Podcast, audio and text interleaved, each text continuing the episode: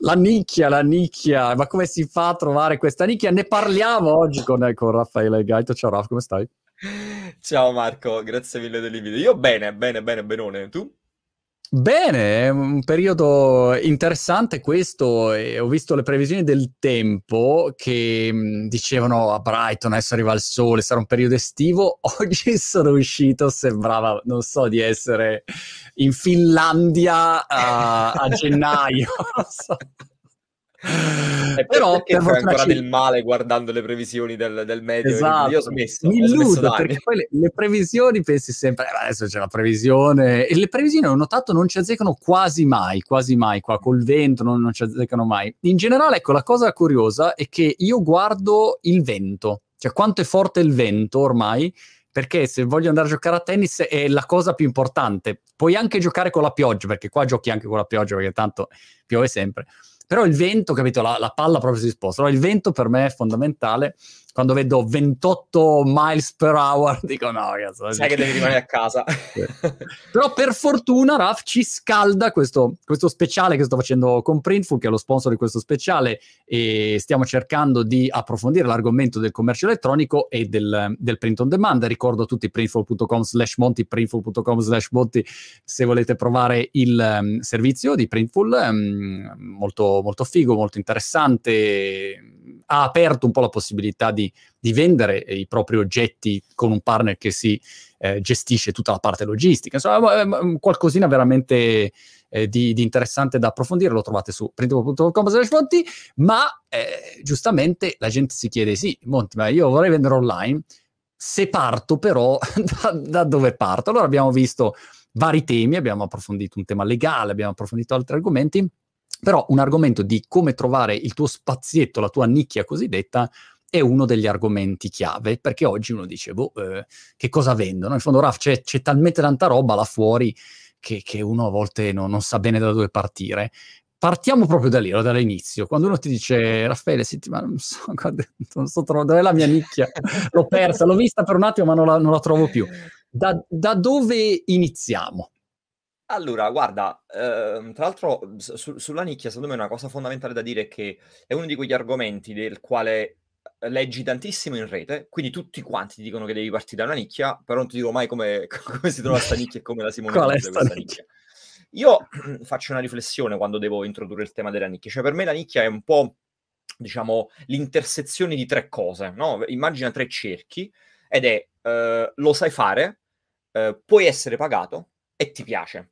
Per me la nicchia è l'intersezione di queste tre cose. Quindi la persona che oggi vuole vendere online, vuole iniziare un percorso, diciamo, uh, di business online, la riflessione che deve fare è di questo tipo. E quindi questa roba di cui mi voglio occupare riesce ad interse- eh, è l'intersezione di queste tre cose, quindi lo so fare, posso essere pagato per questa roba e mi piace questa roba qui. Perché? Perché se tu hai solo due di questi cerchi e ti manca uno di questi cerchi, allora sai dove devi intervenire. Se per esempio uh, lo sai fare e ti piace, Uh, ma non puoi essere ancora pagato, allora il lavoro che devi fare è sull'imparare a monetizzare quella nicchia e, hai, e sai che due, de, due, due, terzi, diciamo, ce l'hai coperti.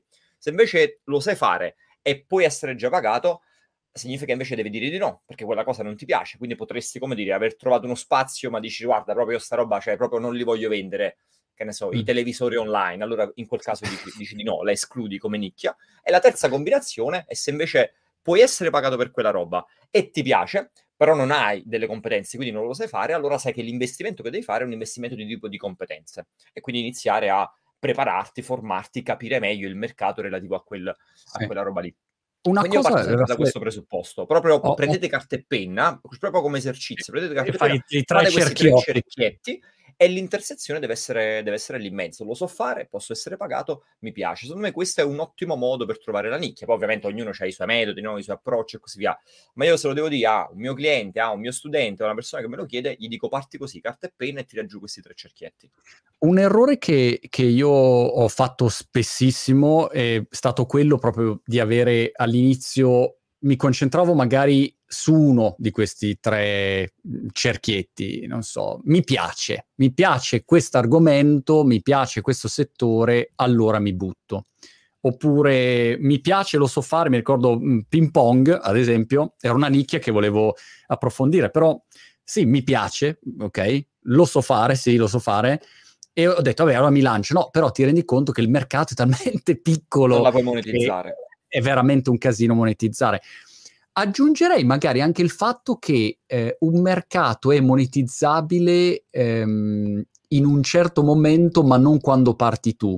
Magari, non lo so, uno dice mi piace il mondo del mobile, lo so fare perché sono sviluppatore, è monetizzabile, sì, ma magari è il 2007 e, e l'iPhone è appena partito, in quel momento non è monetizzabile, magari è monetizzabile tre anni dopo. Certo. E allora anche la tempistica giusta forse eh, va, va considerata. Infatti, infatti diciamo, quella, quell'esercizio che dicevo prima dei, dei, tre cerchietti è, come dire, una, è una fase iniziale, no? una fase introduttiva. Uh, poi ovviamente da lì devi partire con degli step veri e propri per andare in quella, no, nel, nel, nel, lavoro che poi si deve fare concretamente, praticamente per lavorare su quella nicchia. La prima cosa che secondo me è fondamentale da fare è una mappatura delle competenze.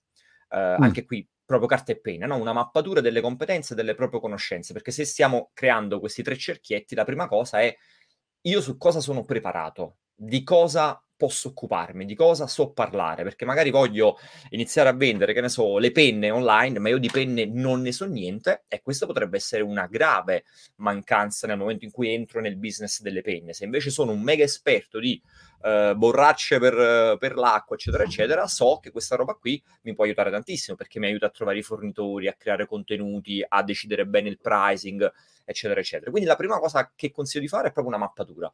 Prendete carta e penna e tirate giù quelle che sono le vostre competenze, le vostre conoscenze, le cose nelle quali vi sentite forti, vi sentite bravi, vi sentite preparati. E qui aggiungo una piccola chicca che può essere utile, perché spesso le persone di fronte a questa cosa si spaventano dal ma io non lo so in cosa sono portato, ma io non lo so in cosa sono bravo.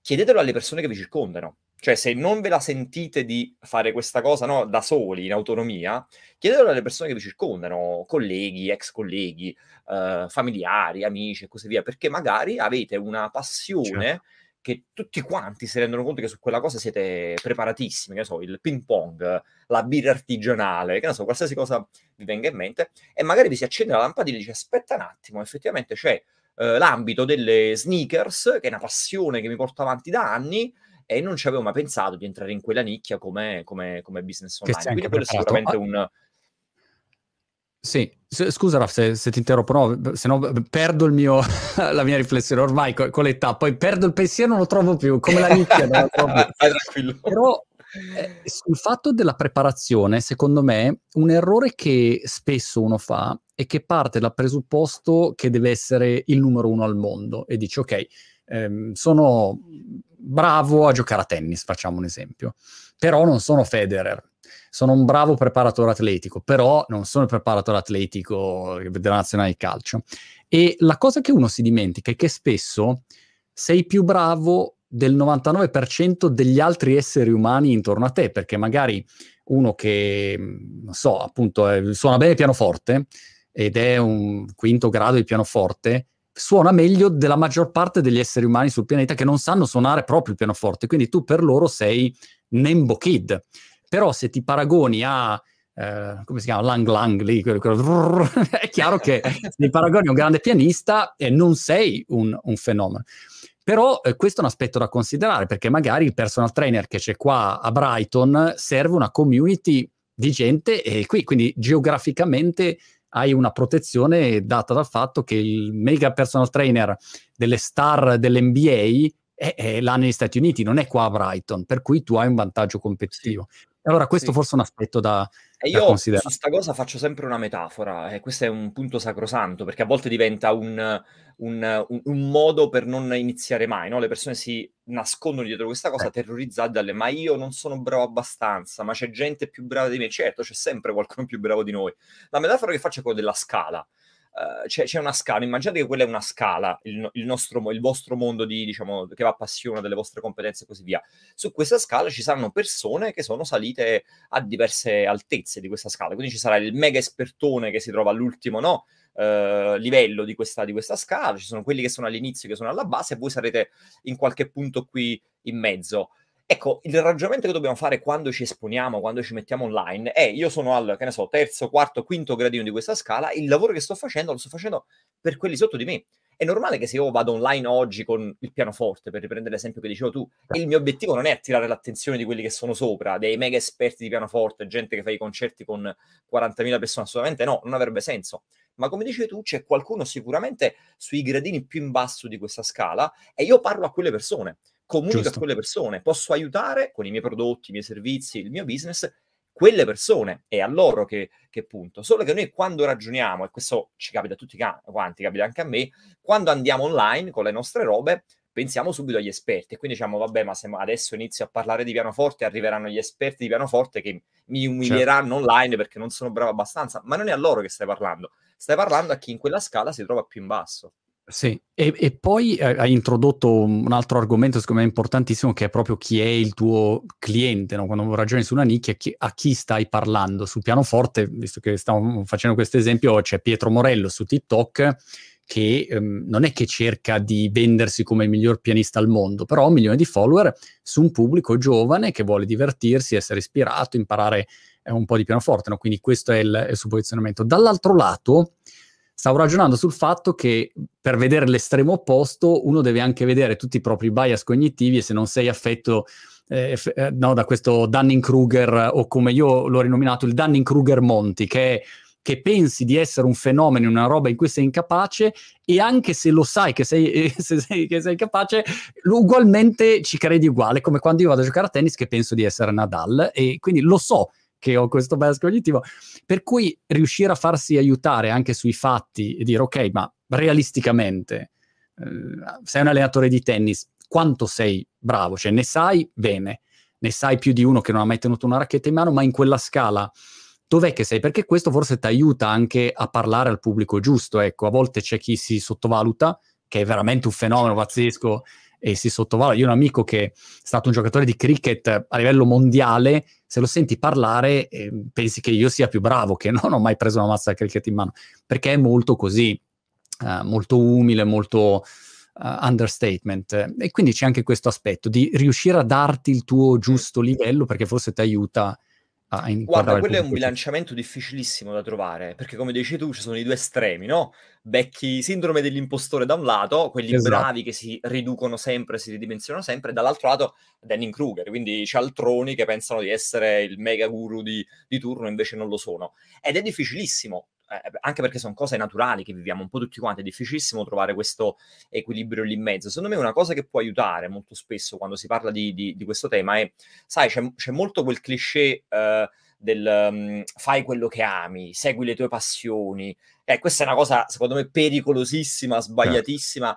Io ho sempre dato il consiglio esattamente opposto, più di fare quello che ami, ama quello che fai, più di seguire le tue passioni, metti passioni in quello che fai, nel senso che tu il, quello, il, quello, che veramente ti piace, quello che veramente funziona, quello che veramente sei bravo, lo scopri solo sperimentando, lo scopri lungo la strada.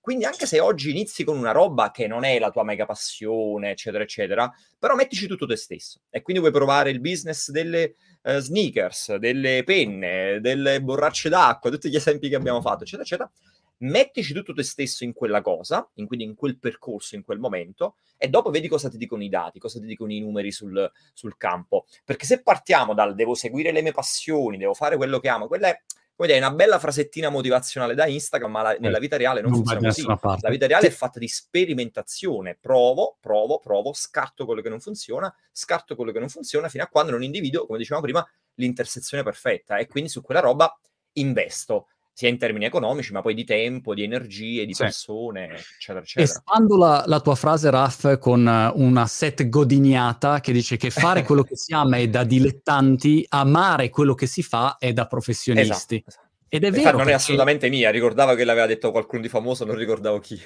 Ma eh, no, diciamo, lui in realtà l'ha, l'ha allargata dando questa categorizzazione eh, dilettante professionista. E in effetti è così, perché se tu sei un chirurgo, non è che arrivi lì e dici, eh no, però io oggi non amo quello che faccio, quindi niente, non opero oppure opero male. cioè tu sei un professionista e quindi boh, su quello il risultato lo devi portare a casa. Eh, restiamo su questo argomento del, um, del, diciamo della passione, no? quindi il primo cerchio è la competenza. Il, da inquadrare esattamente. Scusa, aggiungo anche un altro esempio. C'è un tizio, avevo fatto un video tempo fa su questo ragazzo, è un allenatore di tennis, ha un canale che si chiama Two Minute Tennis e lui non è che sia un grande allenatore, cioè non è che alleni Federer, Nadal e l'ATP, è un allenatore che non so neanche dove stia, negli Stati Uniti da qualche parte, che fa i suoi video, però si rivolge a un pubblico di amatori, cioè di gente che non è capace di giocare a tennis o sta imparando, e allora è perfetto per quel pubblico la sua competenza. Poi uno può anche dire che non è che devi essere stato un grande giocatore per essere un allenatore, questo è un altro discorso, però ti aiuta a individuare il pubblico. Restiamo sulla passione. Io amo il ping pong, ok? Mm, così da, da tanti anni. Però più di una volta non ho mai fatto una startup pongistica, ok? Quindi questa è la, la premessa. Il motivo... non ancora. E non ancora. È vero che amo il ping pong, però mm, non lo so quanto poi ogni giorno a spippolare su, non so, vendere racchette da ping pong, dopo un po' magari non mi piace così tanto. Allora, la domanda che ti faccio è, come fai a individuare quello che ti piace, che però continuerà probabilmente a piacerti e che non finisce tra cinque minuti, perché a volte magari dici sì, mi piace andare a fare il bungee jumping, magari ti piace fare una volta, ma se ogni volta andare a fare il bungee jumping ogni giorno, dopo un po' ti viene mal di testa, insomma, non, non, ti piace più. Come fai a individuare? Hai qualche indicazione su questo? Questa, questa è, è, bellissima come, come, come domanda, come, come riflessione. Uh, io forse è la cosa sulla quale ho, ho, ho, trovato più difficoltà nel tempo e ti dico quale mi sono data come risposta, che ovviamente non pretendo che sia poi la formula universale per tutti, però io sono un grande appassionato di biografie, no? mi leggo storie di persone di successo, di qualsiasi tipo, imprenditori, sportivi, eccetera, eccetera. Io una cosa ho trovato in comune sempre eh, per queste persone, ed è poi la cosa sulla quale mi sono concentrato io. Il focus sull'obiettivo e l'amore per il processo. È questo che mm. fa la differenza. Perché se punti sulla passione, la passione ti frega, no? È, è un po' la, la, fregatura del business della motivazione. Eh, c'è un business enorme sulla motivazione, sul motivazionale. Il problema della motivazione è che la mattina ti svegli e ce l'hai a palla vuoi certo. spaccare il mondo, scendi giù, trovi una multa sulla macchina e la motivazione ti va sotto i piedi. E fai quel giorno non vendi, quel giorno non comunichi. Chiami Quindi... Tony Robbins e dici Tony allora. Quindi basarsi su quella roba lì... Mm, lascia un po' il tempo che trova, diciamo, per quanto magari puoi fare una bella lettura, puoi caricarti un pochino, eccetera, eccetera.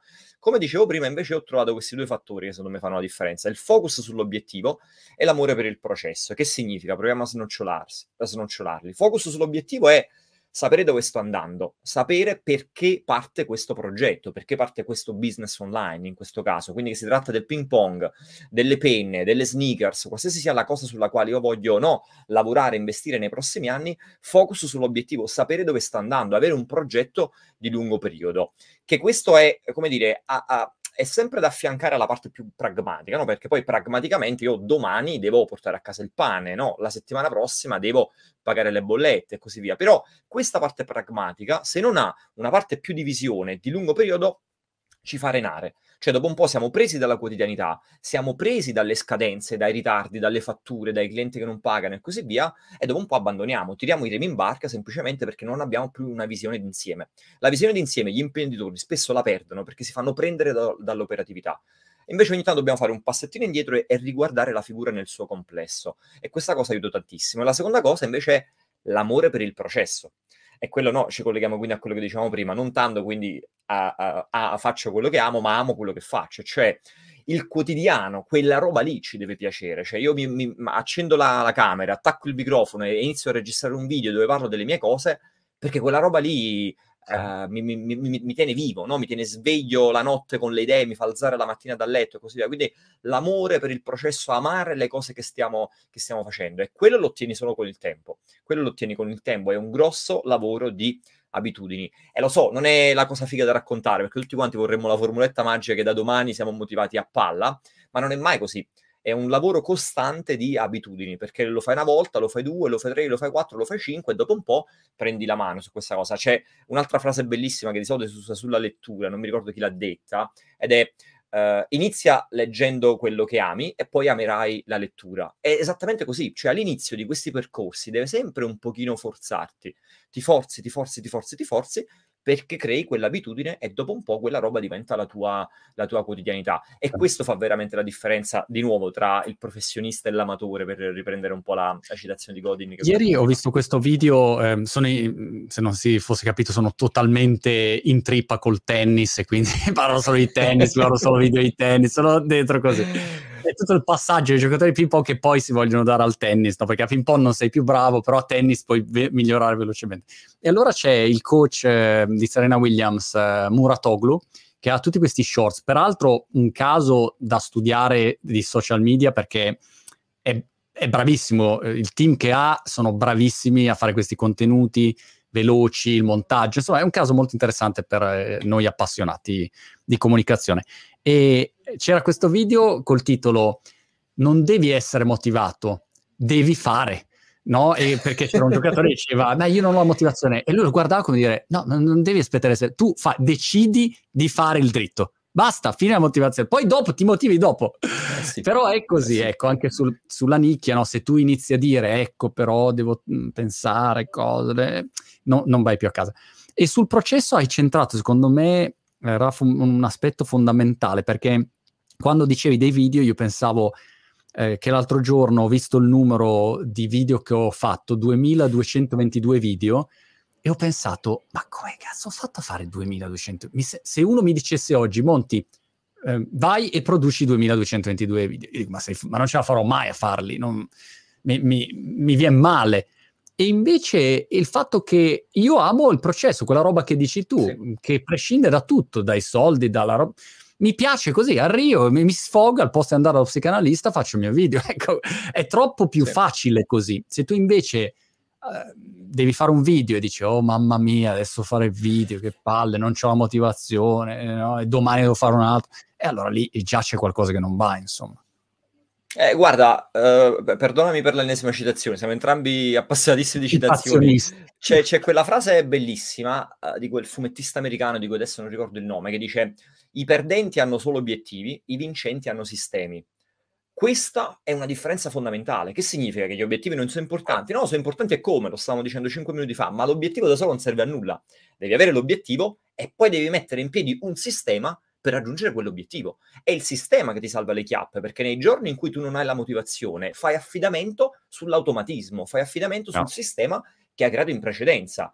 E il sistema può essere perché, per chi fa i contenuti, per chi deve vendere online, per chi deve andare a fare un lavoro di altro tipo, eccetera, eccetera. E questo è strettamente collegato con l'amore per il processo che dicevamo prima, no? Uh, io oggi, tu oggi, uh, noi abbiamo un sistema di creazione dei contenuti ed è quella roba lì che ci fa andare avanti. Anche le mattine in cui siamo svegliati certo. stanchi, abbiamo fatto tardi, non ci abbiamo voglia, il sistema è lì, pronto, riduciamo lo sforzo al minimo, parte l'automatismo e anche quel giorno esco col contenuto. Se sì. invece aspetto la mattina in cui sono ispirato e ho voglia di registrare un video, non andrei da, da nessuna parte. Chiaro. Oppure ne fai uno e poi, poi, finisce lì, cioè non riesce a durare nel tempo in generale. E, e questo vale appunto anche per, per una startup, è la stessa cosa. Se dopo un po' cioè è una roba che non, proprio non ci stai dentro, è ovvio che, che se ne posto sbagliato. Una cosa che ti volevo chiedere, sempre sul fare quello che ti piace.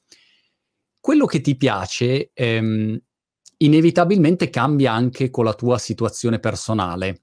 Te, faccio un esempio. Eh, io da, da, da, più sbarbato adoravo uh, andare in giro a parlare agli eventi, ok? Quindi mi chiamavano, io andavo, facevo lo speaker, andavo di qua, sabato sono qui, aspetta, arrivo da, domani, prendo il volo, arrivo. E era così. Se in questo momento che ho famiglia, figli, vivo qua a Brighton, mi dici vieni all'evento, dico, oh, mamma mia, proprio, cioè già parte, come dire, c'è una lunga lista di checkbox prima che io mi muova, Covid o non Covid, insomma, a prescindere, anche un evento online, è proprio una roba che è uscita dalla mia, um, da, dal mio cerchio del piacere perché la mia situazione personale è cambiata. Al posto di essere single, eh, sono sposato, ho figli e non, non, vo- non, voglio viaggiare come volevo viaggiare prima. Insomma, hai tante componenti. Ogni quanto, secondo te, uno dovrebbe fare un checkbox, una, una, una, un controllo per capire mi piace ancora, sì, no. E poi l'altro problema che mi pongo è che a volte uno dice, sai, quando le cose vanno male o sei super stressato, dici, ah, magari non mi piace più, ma magari è solo che stai mollando, invece dovresti proseguire. Quindi c'è quella eh, linea di confine tra è giusto mollare e ripartire con un'altra cosa oppure invece no? Co- mm. Quella come l'affronti? Allora, uh, mi permetto di suggerire due libri e poi scendiamo, poi ti rispondo, uh, perché sono due libri, secondo me, che rispondono bene a queste due domande. Sulla domanda quando mollare c'è un libro di Seth Godin che si chiama Il vicolo cieco, ve lo straconsiglio, e mm. parla proprio di questa cosa qui. E invece sulla prima parte della domanda, e cioè ogni quanto no, devo fare un controllo se mi piace quello che sta facendo, c'è un libro di Emily Wapnick che tu hai intervistato, Diventa chi sei, molto molto bello che risponde a questa, a questa, domanda qui. Al di là diciamo dei due libri, questo lo dico per chi è appassionato di lettura e volesse approfondire l'argomento. Il check uh, su, su, ogni quanto fare questo controllo, diciamo, per sapere se sta andando nella giusta direzione, io più che darmi un periodo, uso, io uso un parametro, per me c'è una cosa che è importante, se mi sveglio la mattina e non ho voglia di fare quella cosa. Mm. E, e, per me quella è, la, quella è, la, roba più importante del mondo. Per me quella è la roba più importante del mondo. E, e io mi trovo a volte, soprattutto con, con, i giovanissimi, a fare questo tipo di confronto su questa, su questa tematica qui. E io gli dico, guarda che quello è il tuo termometro. Cioè, se ti svegli la mattina e non hai voglia di fare quella roba che sta per fare, di incontrare quella persona, di andare in quell'ufficio, di metterti a fare quel lavoro, è quello il campanello d'allarme numero uno possiamo fare tutte le valutazioni di questo mondo, eh, più tecniche se vogliamo, ma per me il campanello d'allarme è mi sveglio la mattina mm. e non ho voglia di fare quella roba lì. È chiaro che se succede una volta non è niente, eh. ma se questa cosa no, ti succede per un tot, quello è, po- è un potenziale è, momento nel quale fare questo, questo check. E lì probabilmente la, l'esperienza e l'abilità è anche quella di conoscersi sempre meglio e capire se magari capito? Que- quei tre giorni in cui non avevi voglia, sei andato a letto tardi, c'avevi le palle girate, sì. ti ha lasciato la fidanzata il fidanzato. Allora c'erano altre componenti che ti hanno infastidito, quindi non hai voglia. No, il problema non è l'attività, ma sei tu che hai qualche problema di qualche tipo, o se dopo un po' mm, ti, sì. diventa proprio insostenibile. E, Ed infatti, è, questo... Io... Ma scusami, scusami questo dicevo, dicevo si, si collega... A, a io l'ho, l'ho, l'ho, provato esattamente mm, quando mm, studiavo per, per, fare l'avvocato e poi facevo la pratica d'avvocato. Io ogni mattina per un anno e mezzo mi sono alzato così, con quella sensazione che dici devo andare adesso in tribunale. Mamma mia.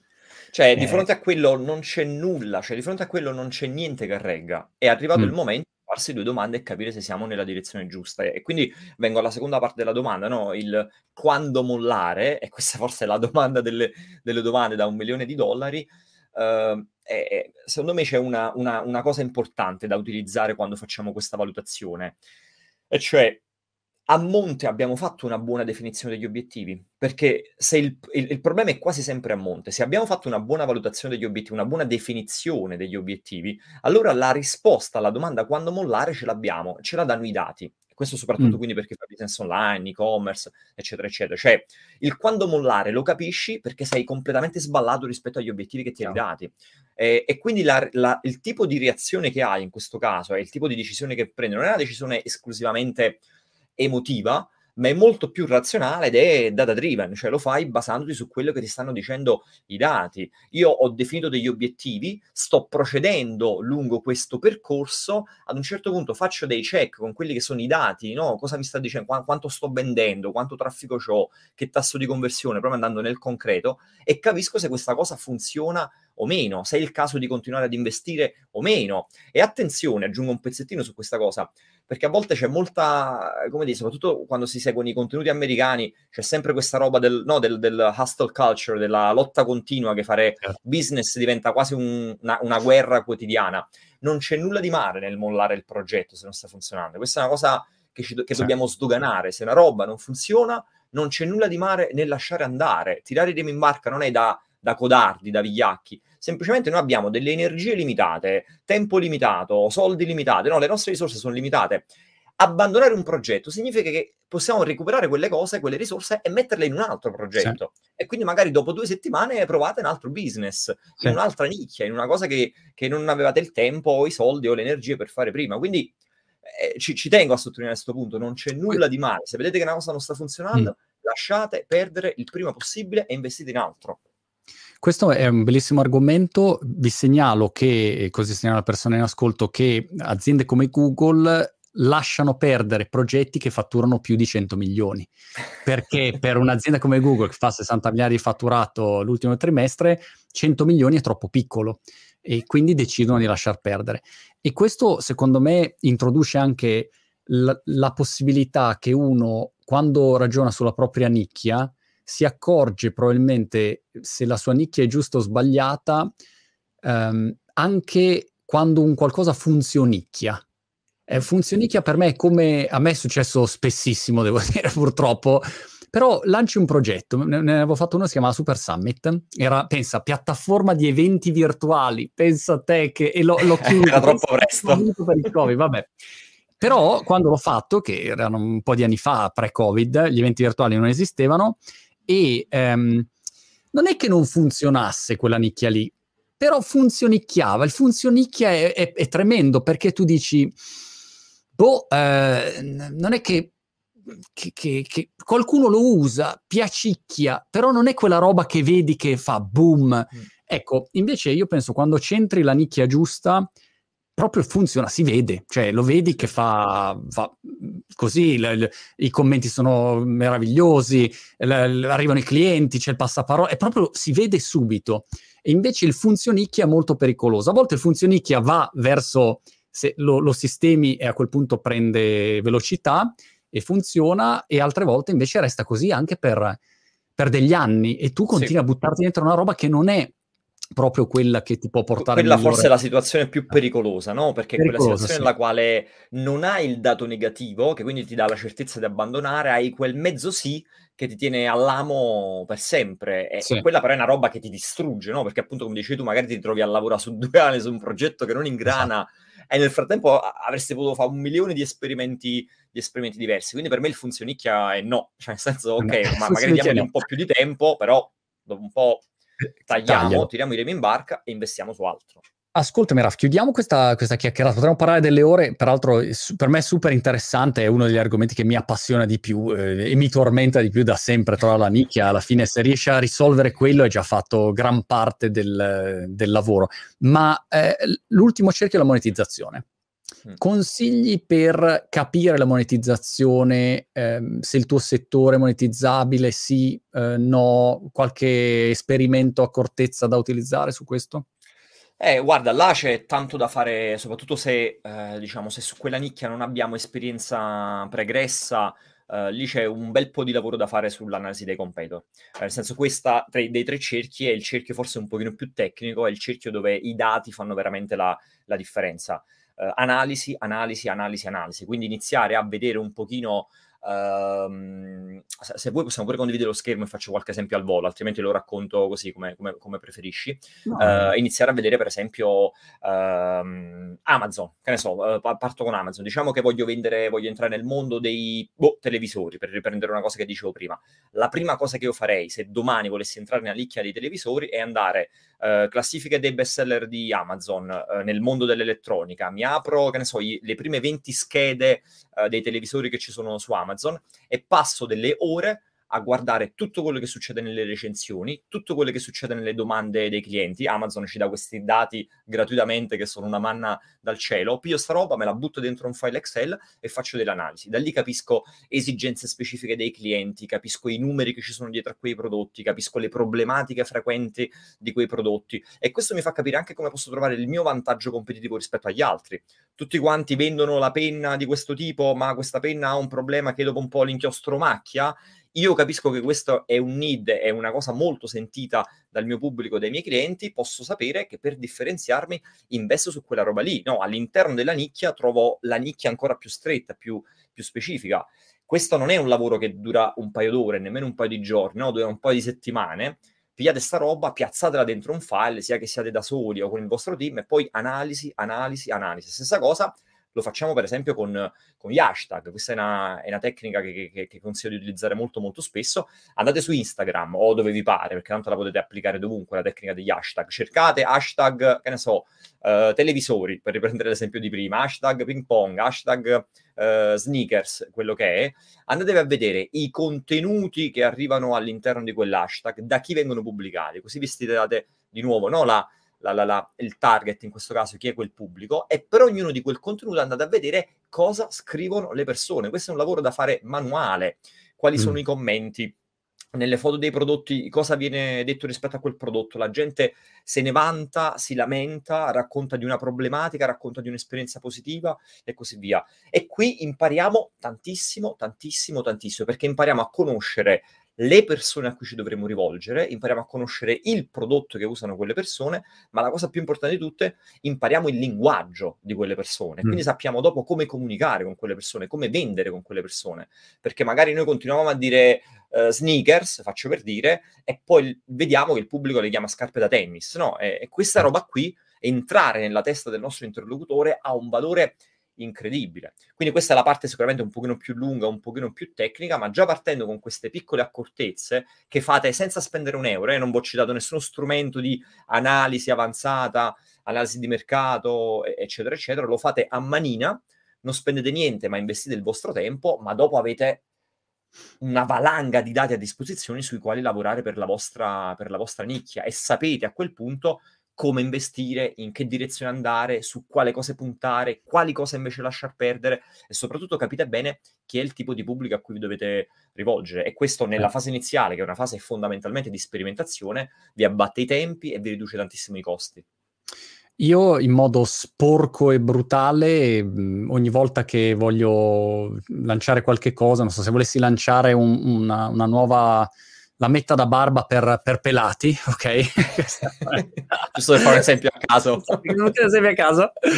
Quello che, che, farei, prendo 10 persone nella mia lista di contatti che sono pelati, gli manderei un messaggio dicendo, senti, ehm, sto pensando di lanciare questa metta da barba, 9 euro al mese l'abbonamento e, e pelato che più pelato non si può. Interested?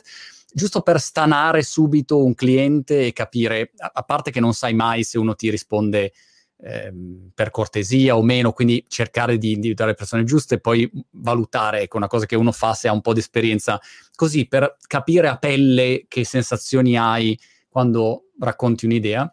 Eh, però devo dire che così ci sono anche, hai tanti modi, no, veloci, giusto per avere dei, dei dati, eh, portare a cena fuori delle persone, spiegare quale può essere un progetto e a quel punto capire il livello di, di spesa disponibile. Ma, non so, ecco. Ma banalmente, se uno volesse fare un test del genere fatto, diciamo, in maniera un po' strutturata, spendendo qualche soldino, mettete in piedi una landing page dove descrivete questa ipotetica lametta e quindi vi comprate uno strumento per fare delle, delle, delle pagine web dove descrivete questa lametta, le caratteristiche, qualche foto, qualche mock-up, eccetera, eccetera, raccontate un po' di cose interessanti e così via, ci mettete un bel pulsantone dove le persone possono lasciare la loro mail per essere avvisati appena la lametta sarà sul mercato pigliate questa landing page, la mettete su, che ne so, Facebook Ads, di nuovo per fare un esempio molto molto facile alla portata di tutti quanti, la spingete per una, due, tre settimane in base al budget e al tempo che avete a disposizione, vedete quante email raccogliete, e questo è il primo da, da tenere sotto controllo, e soprattutto avete dei contatti potenzialmente interessati. A quei contatti potete fare la cosa che stai dicendo tu Marco. Gli mandate una certo. mail e dice grazie mille dell'interesse nella lametta, ce l'hai 15 minuti su Skype per una chiacchierata veloce e vi confrontate su quello che potrebbe essere interessante per, per il cliente. O se volete fare un test ancora più estremo e vi spingete un pochino più in là, non raccogliete la mail, ma mettete un bel pulsante paga con PayPal 19,99 per comprare questa lametta innovativa quando le persone cliccano lì sopra, gli fate uscire un pop-up dove dici la lametta non è ancora pronta, stiamo lavorando al prototipo, sarà pronta tra qualche settimana. Però è avuto la conferma e tenete sotto controllo il numero di click che ci sono su quella roba lì. E ancora una volta, quel click ovviamente non è paragonabile a un acquisto, ma quel click è un fattore, è un'indicazione dell'interesse o meno verso questa roba. Ed è chiaro che se io faccio un test, arrivano 100 persone e cliccano 3 o arrivano 100 persone e cliccano 30, io riesco a capire il peso no, di quello che sto facendo, certo. l'interesse rispetto a quella cosa. Vedi, Raf, siamo arrivati in fondo a questa chiacchierata, abbiamo trovato la nicchia del nostro prossimo prodotto. Domani startup la mette per pelati. Cioè, sappiamo esattamente di cosa stiamo parlando. Siamo appassionati perché non te la togli più quella roba lì, ti resta tutta la vita. Se, me, cioè, potresti artificialmente diventare non pelato, ma se no sei pelato tutta la vita. E c'è una enorme nicchia. Cioè, ma Gillette metto, ci compra domattina. Se lanciassimo con, con i nostri faccioni, cioè, ma ne vendiamo uno sbaraffio, secondo me, di Adesso io chiudo qua e apro la landing page, esatto. quindi poi iniziamo col esatto. test. Grande Raff, ti ringrazio moltissimo, è stato super interessante. Mm, eh, chiudiamo qua questa puntata di questo speciale con Printful, printful.com slash botti se volete provare eh, il, la, la, piattaforma e ci rivediamo poi alla prossima settimana con un altro ospite. Raffaele, grazie ancora, sempre super. Grazie a te dell'invito. Ciao, Ciao a tutti.